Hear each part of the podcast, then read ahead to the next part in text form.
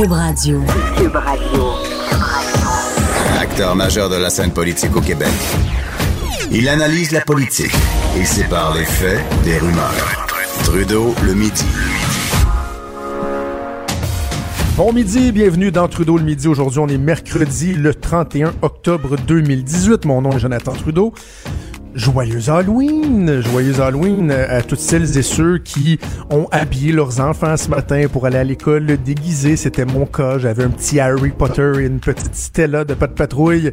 Et ceux qui vont donner des bonbons ce soir ou qui vont se promener dans les rues, se geler le cul pour aller récolter des bonbons. Moi, dans mon cas, les bonbons, ça dure euh, trois jours environ. Trois jours, puis après, on s'accuse au vidange. Les enfants, ils oublient qu'ils ont des, bols de bonbons et on met ça au vidange. Je suis pas un fan de l'Halloween. Je, premièrement, je déteste euh, me déguiser.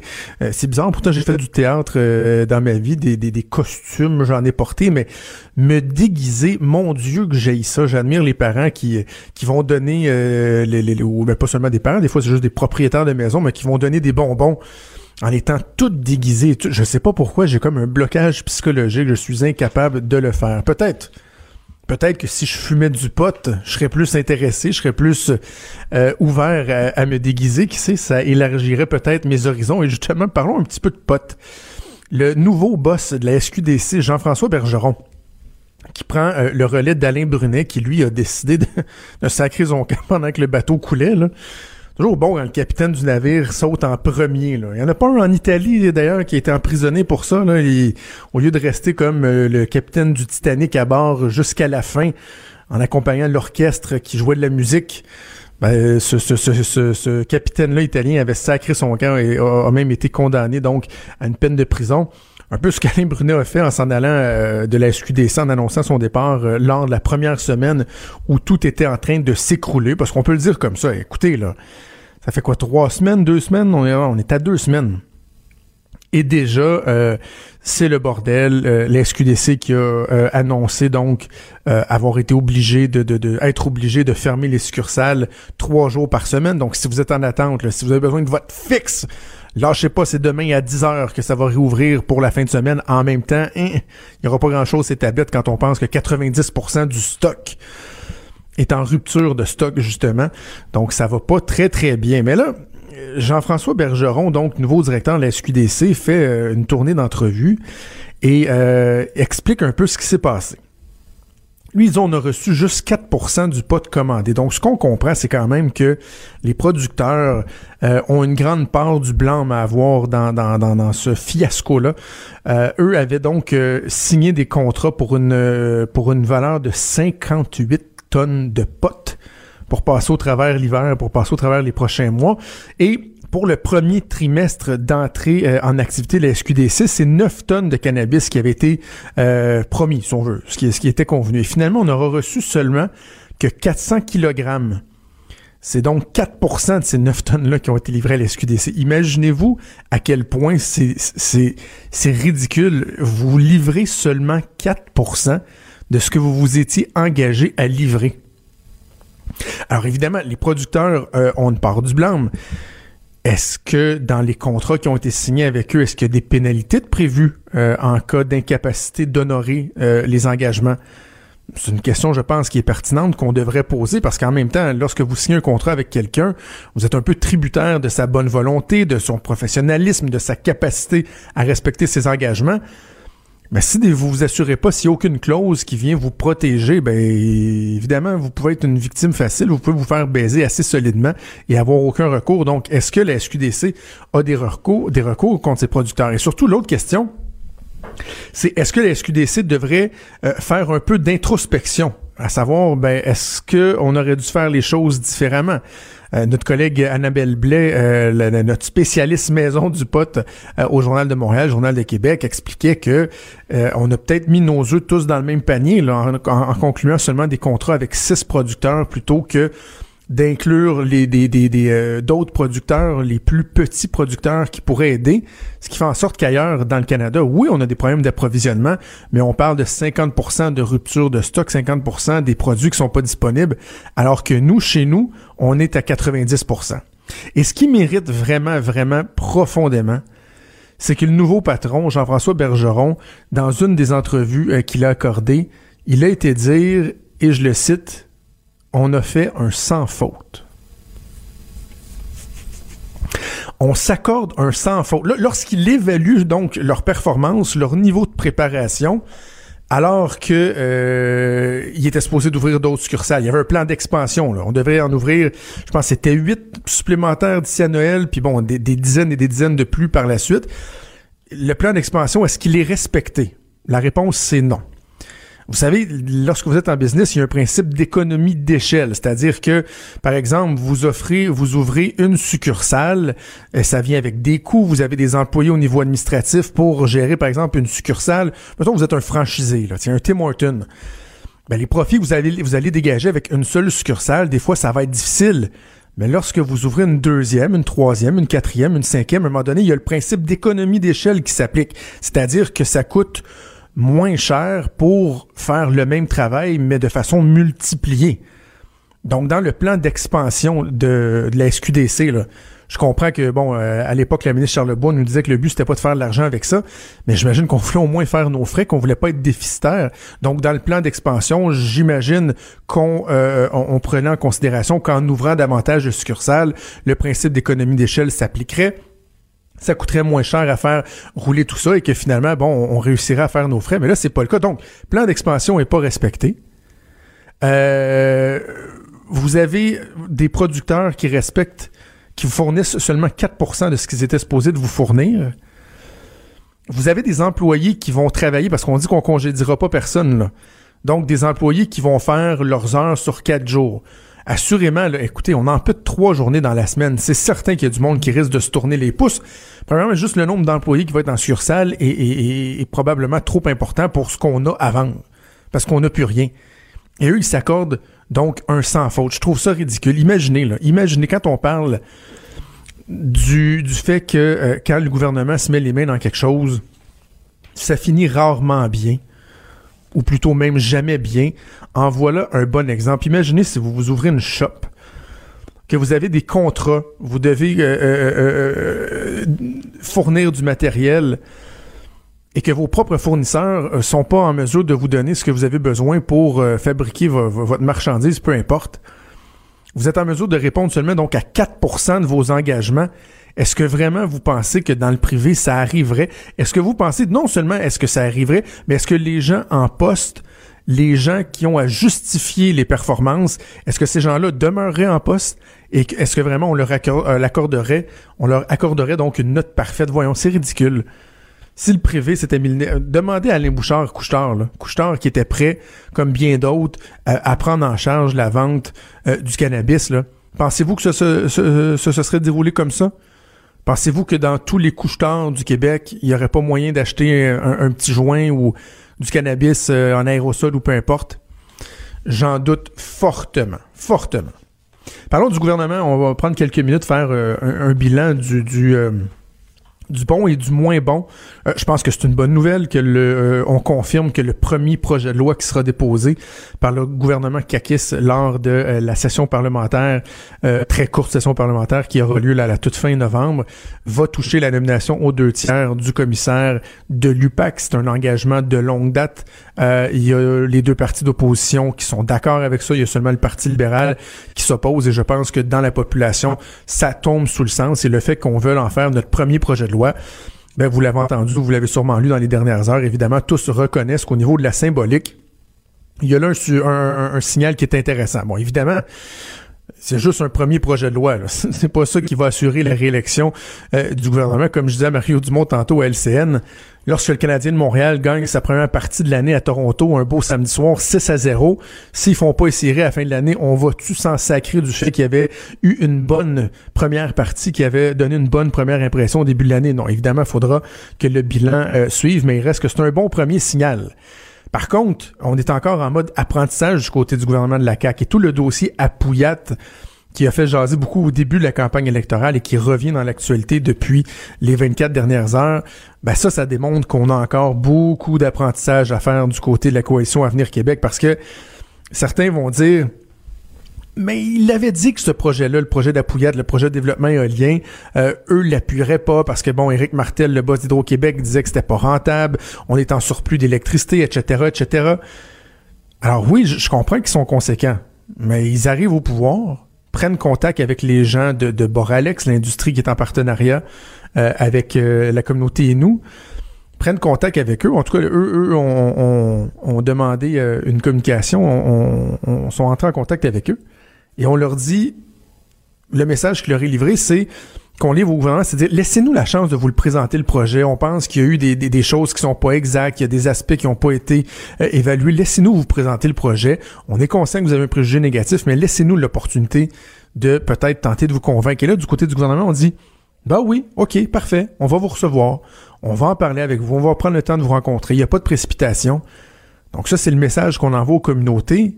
Mais parallèlement à ça, le boss d'Hydro-Québec rencontre le nouveau premier ministre, avec le ministre des Ressources naturelles. J'imagine qu'il est impliqué dans le dossier, je l'espère. Parce qu'on dit souvent que le vrai boss d'Hydro-Québec, c'est pas le ministre des Ressources naturelles, c'est le premier ministre. Et là, on dit, ben, faudrait commencer à voir comment on pourrait compenser la communauté et nous parce qu'on va revenir donc sur l'engagement du gouvernement. On va briser le contrat parce que c'était même prévu dans la politique énergétique du gouvernement de donner euh, donc un, bloc de 200 mégawatts euh, aux communautés et nous. Et euh, donc, il faudra trouver une façon de les compenser. Et là, on espérait, j'imagine, que par magie, ça ne filtrerait pas dans les médias. Ben, bienvenue au gouvernement. Là. Vous allez vous rendre compte que des fois, lorsque vous êtes dans l'opposition, vous faites tout pour essayer d'être dans les médias, mais vous avez de la misère à percer le mur, à vous faire entendre. Mais quand vous êtes au gouvernement, c'est un peu le contraire. Vous avez de la misère à ne pas être dans les médias. C'est difficile de contrôler l'information lorsque dans un dossier, il y a tellement de gens qui sont impliqués, les ressources naturelles, des fonctionnaires d'Hydro-Québec, etc. Donc oui, ça a coulé dans les médias. Et hier, on a tenté de dire que oui, oui, on était pour les rencontrer, mais finalement, le ministre des Ressources naturelles, qui dans la journée s'en va dire on a toujours un préjugé négatif, puis dans le fond, la décision est prise, mais on va, on, va juste pas l'officialiser, parce qu'on va les rencontrer avant, on va être gentil, on va les rencontrer. imaginez le message qu'on envoie aux communautés.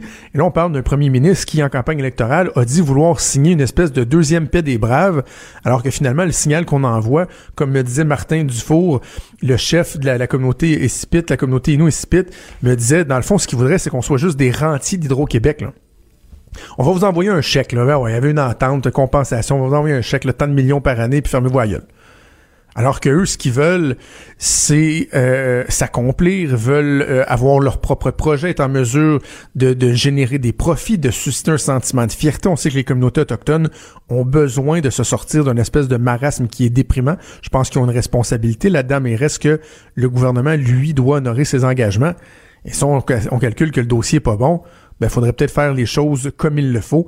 Et là, c'est pas ce qui est arrivé. J'ai l'impression qu'on n'a pas fini d'en entendre parler parce que la communauté euh, a certainement pas l'intention de de laisser aller ça comme ça. On va faire une pause et au retour, euh, j'ai bien bien hâte de parler à mon prochain invité. Vous souvenez-vous d'Éric Tétrault?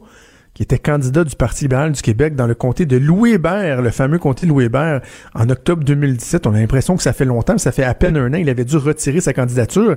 Et au cours des dernières heures, il a tenu des propos très, très durs envers le parti qu'il représentait il y a à peine un an.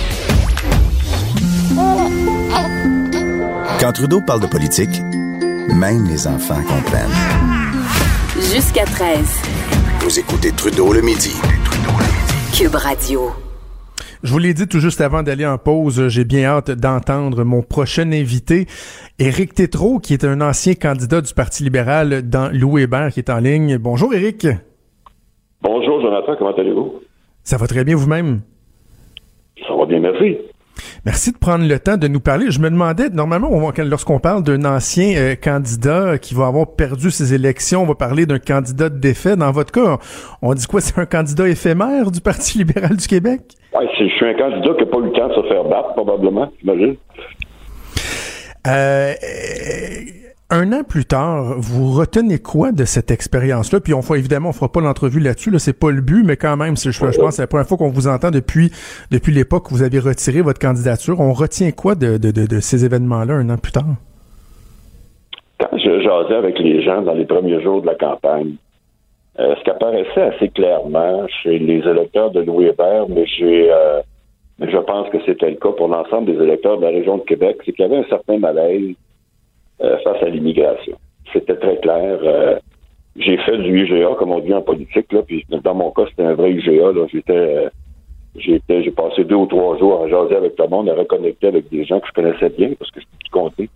Et euh, c'était à la seule question qui revenait. Les gens n'étaient pas préoccupés par les enjeux locaux, les gens étaient préoccupés par le débat sur l'immigration, c'est-à-dire le, le nombre d'immigrants qu'on accueille, les façons qu'on a de les intégrer, et plus précisément la position du gouvernement là-dessus, qui en mettait plusieurs mal à l'aise et à mon grand étonnement, plusieurs même chez les gens du troisième âge. Donc il y avait une vague qu'on voyait venir, qui n'était pas facile à contrer. J'avais choisi de me présenter parce que j'ai des positions assez claires là-dessus, qui ne sont pas celles, j'imagine, de la majorité sur la question de l'immigration, puis j'étais prêt à aller les défendre. J'ai pas eu de chance, évidemment. Mais qu'est-ce qu'on retient de, de, de, de cet événement-là? On doit rester marqué parce qu'il reste que ça n'a pas été facile au niveau personnel là, pour vous d'être obligé euh, d'abandonner euh, la course à cause des allégations qui étaient faites à votre endroit, les rapports qui étaient faits de, de certains de vos anciens employés. Ça doit laisser des, des, des marques, ça?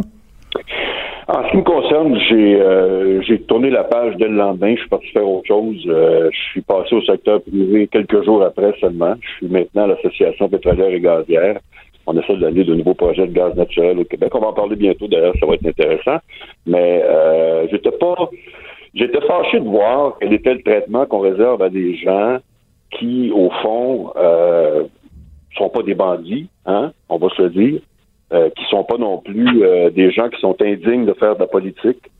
Je me sentais comme euh, à peu près n'importe qui qui a une forme de vécu dans la vie, qui n'a pas été impatient avec certains employés, au bureau, puis je m'en suis pas caché dès le lendemain. J'ai dit que j'avais retenu une leçon de ça, mais de là à me qualifier de harceleur alors qu'il n'y a pas de plainte, rien, le profil ne correspond pas, ça, j'ai trouvé ça un peu fort. J'ai trouvé le traitement des médias un peu fort.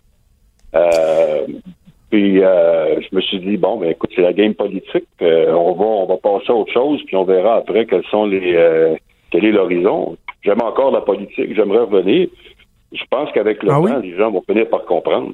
Vous pourriez vous représenter?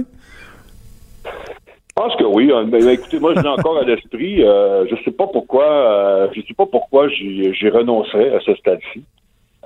j'ai des idées à défendre, j'ai des choses à dire. J'ai pas peur de les dire. je pense que les gens s'attendent à ça de leurs politiciens. Donc, assurément, mais euh, donc à ce moment-là, est-ce que vous considérez que le Parti libéral du Québec a été euh, juste avec vous, parce que ça va, ça va nous permettre de, de, de, faire le pont avec ça. Pourquoi je voulais, je voulais qu'on se parle?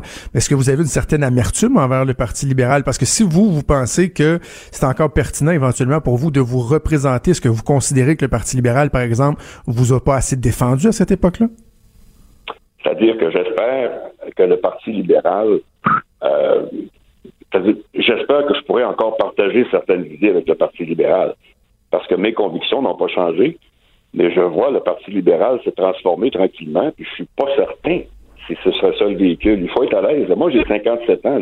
Moi, je vais pas, je vais pas juste pour le plaisir de faire de la politique.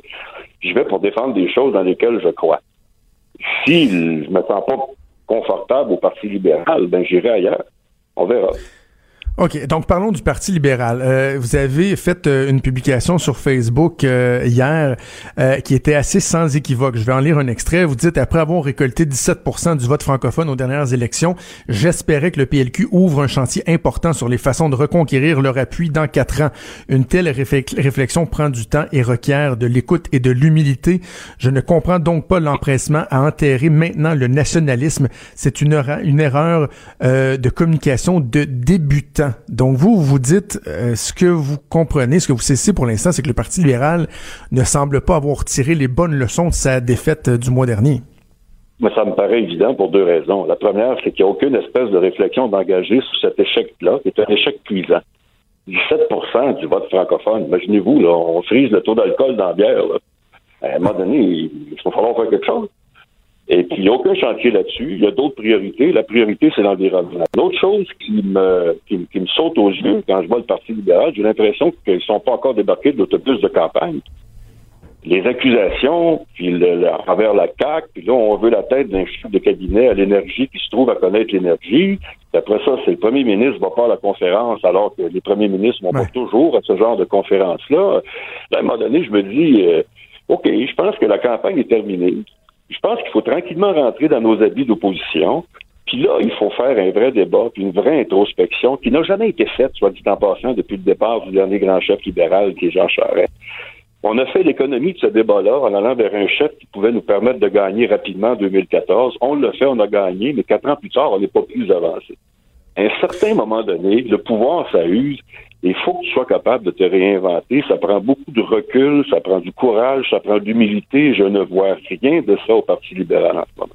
Faites partie de ceux, dans le fond, qui pensent que euh, un, un, des problèmes du Parti libéral, c'est que le gouvernement du Parti québécois à l'époque, euh, en 2012, avait eu un mandat minoritaire, qu'il aurait fallu faire un bon quatre ans dans l'opposition, voire même un huit ans. Et c'est ce que certaines personnes issues du Parti libéral nous disent depuis un mois, nous disent, là, là on a besoin là, de, de, de, de, prendre notre temps, mais on a, on a l'impression, et, et, je partage cette, cette, cette lecture-là que vous faites, on a l'impression que le vrai mea culpa, l'introspection, on dit qu'on veut le faire, mais dans les faits, on reste pas mal campé sur nos positions. Par exemple, la question du nationalisme, il y en a qui sont lucides et qui disent on l'a échappé, et c'est entre autres par notre nationalisme très mou à l'ère de Philippe Couillard qu'on a échappé le vote francophone. Mais il y en a d'autres qui déjà semblent très fermés à ça, à avoir cette discussion-là.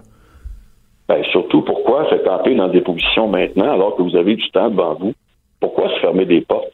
Sur la question des francophones, il y a deux choses qui m'apparaissent évidentes euh, comme erreur. Euh, la première, c'est quand j'entends le président du parti nous dire que le nationalisme est une étiquette. Euh, L'instant, là. Ouais. Le nationalisme, c'est pas ça. Le nationalisme au Québec, d'abord, là, je sais pas si pas ce qu'ils comprennent du nationalisme. J'ai l'impression qu'ils comprennent que c'est du nationalisme du genre de ceux qu'on a vus en Europe qui, qui était à, qui était l'apanage des régimes fascistes. On n'est pas là du tout. Là. Bon, on qu'ils ont taxé la CAQ de nationalisme ethnique à une certaine époque. Carlos Leta, entre Ouais. autres, qui avait dit ça et qui refusait de s'excuser. Oui, mais il c'est pas de ça dont on parle au Québec.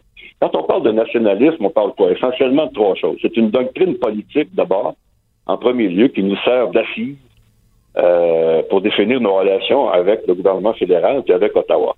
Hein? Le Québec puis le reste du Canada, ce sont deux cultures différentes. Donc, le nationalisme, c'est d'abord une façon d'affirmer le Québec dans un ensemble fédéral. Euh, c'est important à la veille des débats qui s'en viennent, des débats sur l'énergie, des débats sur l'immigration, des débats sur l'identité. Euh, on pourrait revenir, mais il y a un débat à faire là-dessus. Le nationalisme, c'est aussi une doctrine économique. C'est un État qui intervient davantage au Québec. L'épitome de ça, c'est M. Parizeau et ses programmes. Je ne vais pas le ramener pour rien dans la discussion, mais on a un État qui est plus interventionniste en matière d'économie ici au Québec pour toutes sortes de raisons. Mhm. C'est aussi un devoir sacré du gouvernement au nom du nationalisme de protéger la langue française, puis de protéger la culture québécoise, puis d'en assurer le rayonnement ici et ailleurs dans le monde. C'est ça le nationalisme. Ça changera pas demain matin. Ça a été incarné par probablement ça a été le mieux incarné, à mon sens, par Robert Bourassa dans les dernières années. Alors là, j'écrivais hier, j'étais un peu fâché. Je me suis dit, va-tu falloir déboulonner la statut de Robert Bourassa? Parce qu'on veut plus de nationalisme. Euh, de deux choses l'une, là. Ou bien on comprend pas ce que c'est, il va falloir ouvrir quelques, quelques livres de politique des 40 dernières années. Ou bien on le sait, puis on ferme la porte. Et encore une fois, même si c'est votre opinion, on peut-tu attendre et de faire un débat avant de fermer la porte à ça? Ça, c'est la première façon d'aller chercher les francophones, c'est de comprendre qu'ils sont des gens qui veulent s'exprimer à travers une lorgnette nationaliste. C'est important, c'est comme ça. Duplessis s'est fait élire pendant 18 ans sur le dos d'Ottawa. On ne veut pas retourner à ces années-là, mais lui avait compris quelque chose. Ouais. Et c'est comme ça au Québec. L'autre chose, c'est de voir que c'est pas nécessairement une priorité et que c'est pas compris non plus. J'entendais M. Fortin, qui est un leader, qui est un André Fortin. peut-être candidat au leadership. Euh, J'écoutais dire le nationalisme, ben, c'est correct, il faut parler davantage aux régions. Un peu, là. On n'est pas là-dedans du tout, du tout. Je pense qu'il va falloir faire bien comprendre quelle est cette notion-là de nationalisme, puis moi, je le ramènerais. C'est sûr que je le ramènerais au vu et au su de l'échec qu'on a connu. Puis l'autre chose que je vois, non seulement on parle pas de ça, mais là, le chantier le plus urgent, c'est l'environnement. Je pense qu'on va s'entendre sur une chose. L'environnement, il n'y a aucun doute que c'est une question extrêmement importante aujourd'hui, la plus importante de toutes. Mais on ne parle pas de ça, là. On parle d'une façon d'aller chercher le vote francophone. Or, à ce que je cherche, le vote francophone envers la CAQ, pense pas que placer l'environnement au centre de ses priorités dans la dernière élection. non, c'est ça. On n'a pas l'impression que ça a été une priorité, mais là, on comprend que du côté du, du, Parti libéral, on veut faire plaisir euh, aux jeunes libéraux qui auront beaucoup, beaucoup, beaucoup, beaucoup de poids. Mais en terminant, je quand même, je dois souligner au passage que sur le, le, le, la volonté de parler davantage d'environnement, certains diront, ouais, mais là, vous êtes porte-parole de l'Association pétrolière et gazière du Québec. Euh, vous prêchez pour votre paroisse en voulant pas trop parler d'environnement. Certains vont vous dire ça, c'est sûr. Savez-vous quoi? Moi, je suis prêt à en parler avec n'importe qui sur toutes les tribunes parce que contrairement aux groupes environnementaux, nous avons des solutions dans notre poche pour réduire les GES au Québec demain matin. Nous avons des projets extraordinaires, la prochaine génération de projets qui s'en viennent. On veut sortir du diesel et du mazout en Inde. On veut sortir du charbon aux États-Unis et en Chine. On est capable d'exporter notre gaz naturel. Et soit dit en passant, le gaz naturel au Québec, on est obligé de l'importer de l'Ouest canadien puis des États-Unis, ça crée plus de GES que si on le produisait chez nous. Ça, personne n'en parle, mais ça, c'est une chose qu'on peut faire demain matin puis régler une urgence qu'on a. L'autre chose, c'est qu'on est obligé de l'acheter en Pennsylvanie, ça qu'on fait un chèque d'un milliard par année à Donald Trump. Si les gens sont à l'aise avec ça, puis ils aiment mieux écouter les solutions d'extrême gauche qui nous viennent des groupes environnementaux parfaits, ils feront les choix, mais pas avant d'avoir fait un vrai débat là-dessus.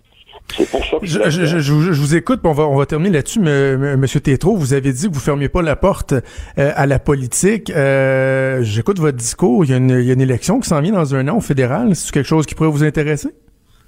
Je pense même pas. Je suis dans mes projets. Merci, Éric Tétro, d'avoir pris le temps de nous parler. parce que vous m'avez posé la question au début d'entrevue. Non, non, c'est vous qui en avez parlé en premier. Non, non, c'est vous qui en avez parlé en premier. Éric Tétro, merci beaucoup d'avoir pris le temps. Plaisir, merci. Éric Tétrault, donc porte-parole de l'Association pétrolière et gazière du Québec, mais également euh, candidat éphémère du Parti libéral du Québec dans Louis Hébert en octobre 2017. Les vrais enjeux, les vraies questions. Trudeau, le midi.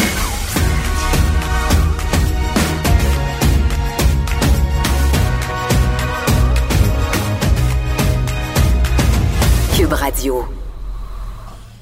On est de retour avec Denis Anger, notre historien. Hello, ça va, Denis? Ça va toujours bien. Les mercredis midi, moi, c'est un bonheur et un plaisir de vous revoir. Moi aussi, c'est mon petit moment de bonheur de la semaine. On est le 31 octobre. Eh Aujourd'hui, c'est pas juste l'Halloween, c'est le 23e anniversaire de la démission de Monsieur de Jacques. De, c'est ça, j'allais dire de Monsieur de Jacques euh, Jacques Parizeau, euh, qui avait démissionné au, euh, au, lendemain du référendum de 95. Ouais, et notamment parce que il avait dit que finalement ça va être une défaite attribuable au vote ethnique et à l'argent, on s'en bah. souviendra. Ça va créer une commotion épouvantable. Le Jacques Parizeau démissionne. Référendum 95, mais j'ai pensé en profiter pour vous parler un peu des référendums, parce que vous savez que au Québec, il y en a eu quand même pas mal des référendums. Mais en fait, depuis 95, on n'a pas eu on n'a pas, moi, j'ai, pas, pas voté pour un référendum. Non, on n'a pas eu. On en a parlé beaucoup, hein, toutes les fois où le Parti québécois, on, en a parlé durant la campagne électorale un peu de 2014 avec M. Parizeau, ah bon, M. Parizeau, M. Pelado. Oui. Mais essentiellement, les référendums et ou les plébiscites, hein, c'est un ou l'autre. Euh, euh, l'histoire du Canada, il y en a six euh, référendums et plébiscites, puis je vais vous les présenter ce midi. Éduque-moi. Ah, ben oui, ça, on va faire un, petit voyage dans le temps et dans l'espace. Le premier euh, référendum. D'ailleurs, d'abord, on va vous voir un peu qu'est-ce que c'est qu'un référendum ou un plébiscite. C'est un peu pas mal la même chose, mais il y a une petite nuance. Un référendum, c'est un gouvernement qui s'en va consulter la population pour avoir l'autorisation de faire quelque chose à venir. Un plébiscite, c'est le même gouvernement qui va voir la même population pour lui demander d'approuver quelque chose qui est déjà fait. fait déjà. Voilà. Donc, il y a une notion, le référendum, ça s'en vient, le plébiscite, vous approuvez ce que, de toute façon, j'ai résolu de faire. Premier référendum 1898, c'est Wilfrid Laurier, qui est premier ministre du Canada, qui va faire un référendum sur la prohibition, donc l'interdiction de la fabrication et de la vente de la maudite boisson alcoolique à la grandeur du Canada, on dit, bon, on veut interdire la consommation d'alcool. Êtes-vous d'accord? Et on n'est-tu plus là, hein? On vient légaliser le pot. Exactement, on est loin. Mais assez curieusement, tout le Canada anglais, qui à l'époque est euh, white anglo-saxon protestant, qui est blanc, anglo-saxon, protestant, très religieux, va voter oui à la prohibition. Et le Québec à 80% va voter non. C'était quoi la logique derrière ce- cette volonté-là de la prohibition? C'était juste sur les effets pervers de l'alcool? C'était carrément ça? Euh, on se rappelle, on est à la fin du 19e siècle, notamment en Angleterre, la révolution industrielle va créer des problèmes d'alcoolisme épouvantables. Les ouvriers matraqués qui travaillent 70 heures trouvent refuge dans l'alcool. Ça crée des problèmes de comportement, des problèmes de violence, des problèmes de criminalité. Et les, les protestants, les évangélistes du temps vont dire, il faut interdire la consommation d'alcool puisque c'est la créature du démon, du diable pour corrompre les mœurs et corrompre les gens. Donc, 98, le référendum, il est pas évident et Laurier décide de ne pas antagoniser le Québec. Ils disent, bon, OK, on oublie ça pour le Canada. Et il envoie le, le, le petit, le petit bucket aux provinces en disant c'est aux provinces de réglementer ça parce que voyez-vous, l'acte de l'Amérique du Nord britannique est pas précise. Vous savez, quand ça fait ton affaire de te débarrasser de quelqu'un, de, de quelque chose, ça fait ton affaire. Ben Donc oui. les provinces sont tenues de faire à leur tour des référendums, mais il faut attendre au Québec 1920 pour avoir un référendum. Et de tous les référendums sur lesquels euh, les Québécois ont voté, c'est le seul où ils ont voté majoritairement oui. Ben oui, parce qu'on est des voteux de non. Non, habituellement, regarde, en 98, on a voté non. hein. On va voter oui parce que la question, elle est la suivante. Est-ce que vous êtes d'accord avec le maintien de la vente de l'alcool? Hein, comment, ben, comment, donc à 80% ils vont voter oui. Voter oui. Et à la suite de ça, on va créer ce qu'on a appelé la Commission des liqueurs 1920, Ben oui. qui est devenue évidemment ensuite la Société des alcools du Québec, une comment dire une pépinière à monnaie pour le gouvernement du Québec depuis bientôt, en va 100 ans, 1920. Troisième référendum, qui est celui-là un plébiscite. Nuance, le gouvernement fédéral vient demander d'autoriser ou pas quelque chose qu'il a déjà résolu de faire. C'est le fameux plébiscite sur la conscription 1942 où on dit délivrez-vous le gouvernement fédéral de son engagement de ne pas imposer la conscription pour le service à l'extérieur du pays. Évidemment, le Canada anglais vote très majoritairement oui. Le Québec, encore à 80% il vote non Mais pourquoi?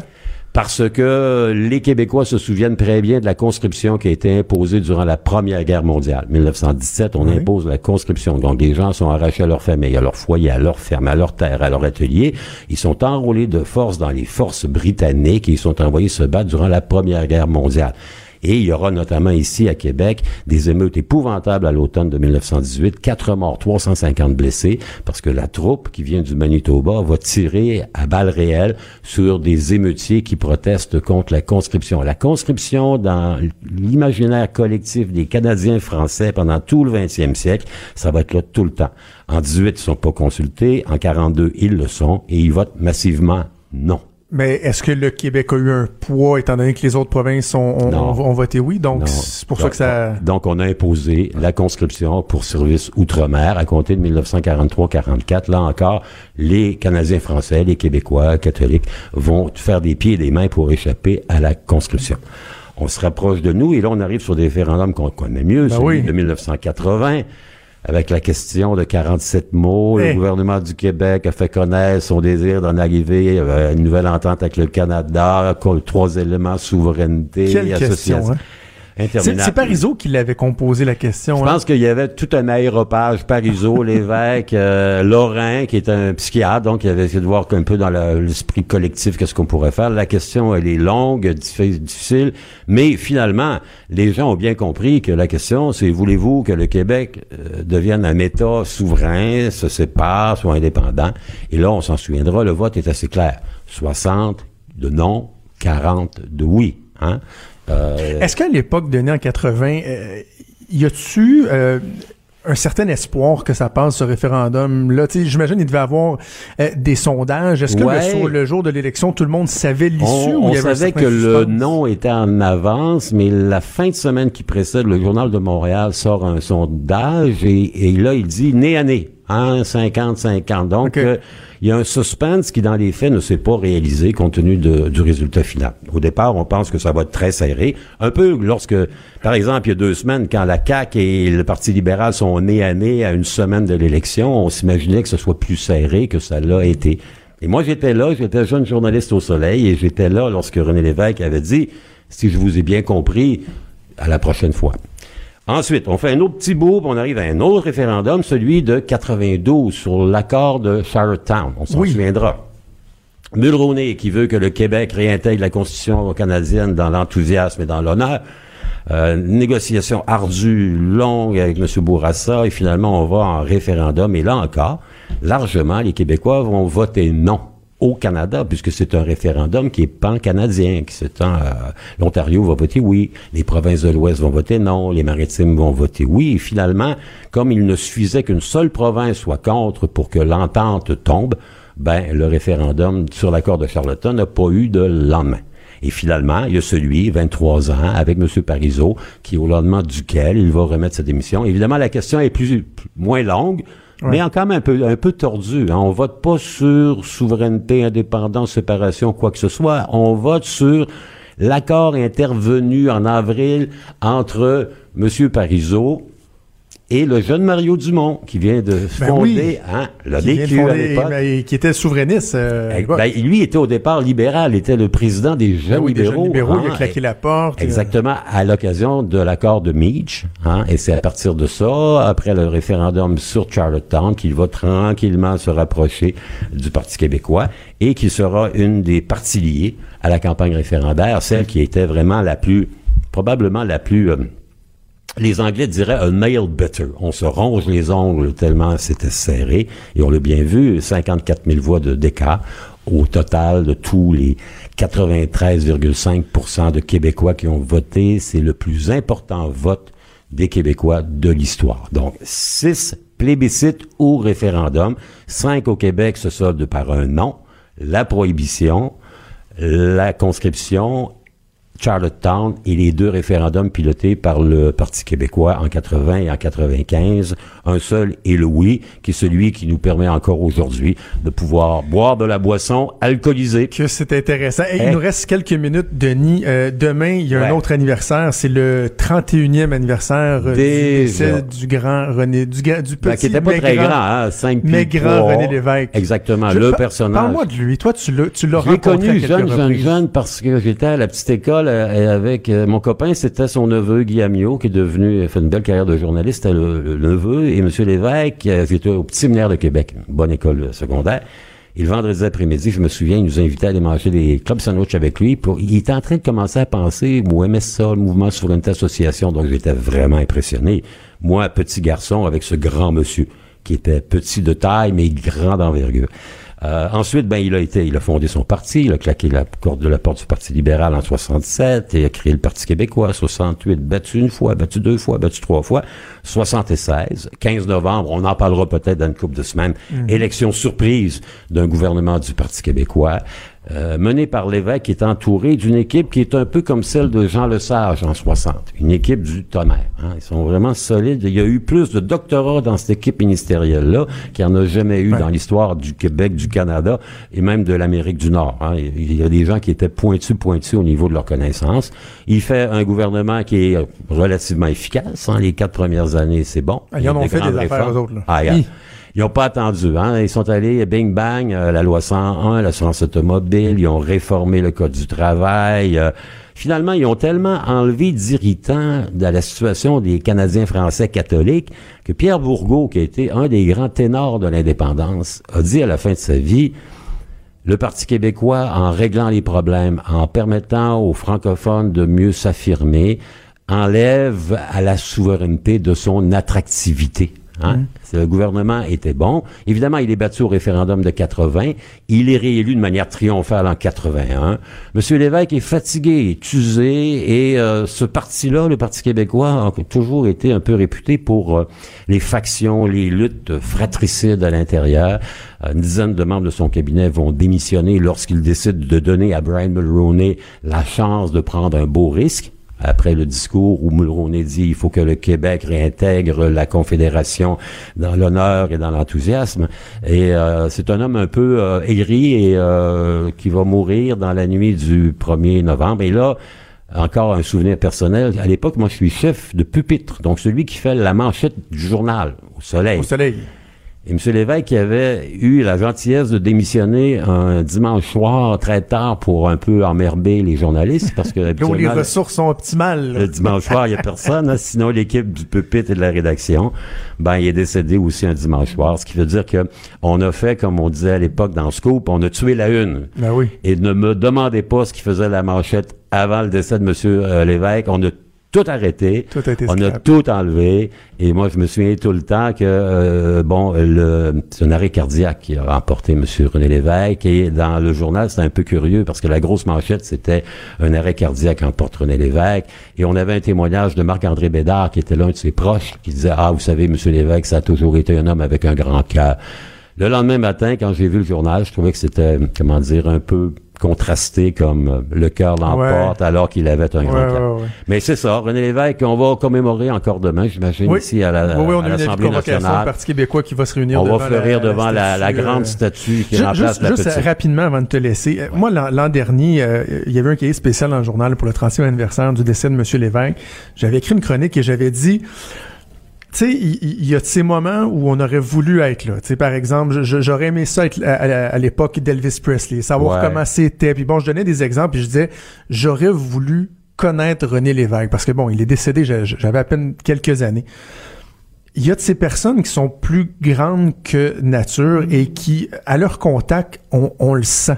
Ouais. Euh, moi, l'exemple que j'ai, c'est Lucien Bouchard. La première fois que j'ai rencontré Lucien Bouchard, il y a un aura, il, il y a quelque chose. Un regard Toi, de braise, Quand tu l'as euh, rencontré, René Lévesque, est-ce que déjà on avait cette conscience-là de la Ouais. grandeur du personnage? Oui, parce que d'autant plus que je venais d'une famille avec une grande tradition euh, unioniste, hein, bleue, donc pour lui c'était c'était le diable. Donc j'ai jamais dit à mon père que j'avais mangé avec René Lévesque parce que c'était le diable, c'était un socialiste, c'était un rouge, c'était quelqu'un dont les milieux conservateurs se méfiaient. Mais cet homme-là, il avait une aura, comment dire, il avait il avait des yeux d'un bleu gris, hein, euh, très très clair. Et quand il te regardait, ça veut dire tu pouvais pas faire autrement que d'être un petit peu fondant. Euh, Je l'ai revu ensuite comme journaliste, j'ai fait des entrevues avec lui, etc. Mais il avait un côté tout à la fois très euh, charmant, gentil, touchant les gens, et aussi quelqu'un d'assez froid et calculateur. Donc c'était un peu la symbiose de ce que la plupart des peuples sont, le bon et le meilleur réunis dans la même personne. Puis c'est peut-être la raison pour laquelle les Québécois qui ne l'aimaient ou qui ne l'aimaient pas en gardent quand même un souvenir. Ouais. Et même ceux qui ont, se sont battus contre lui et ses idées toute leur vie, lorsqu'on leur demande de voter pour qui a été le plus grand premier ministre du Québec, C'est René Lévesque. il y a bien des libéraux qui sont prêts à dire que M. Lévesque, il bat un petit peu M. Bourassa. J'ai déjà hâte à la semaine prochaine, Denis. À la semaine prochaine.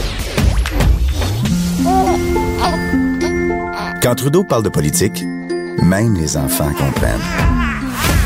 Jusqu'à 13h, vous écoutez Trudeau le midi. Cube Radio.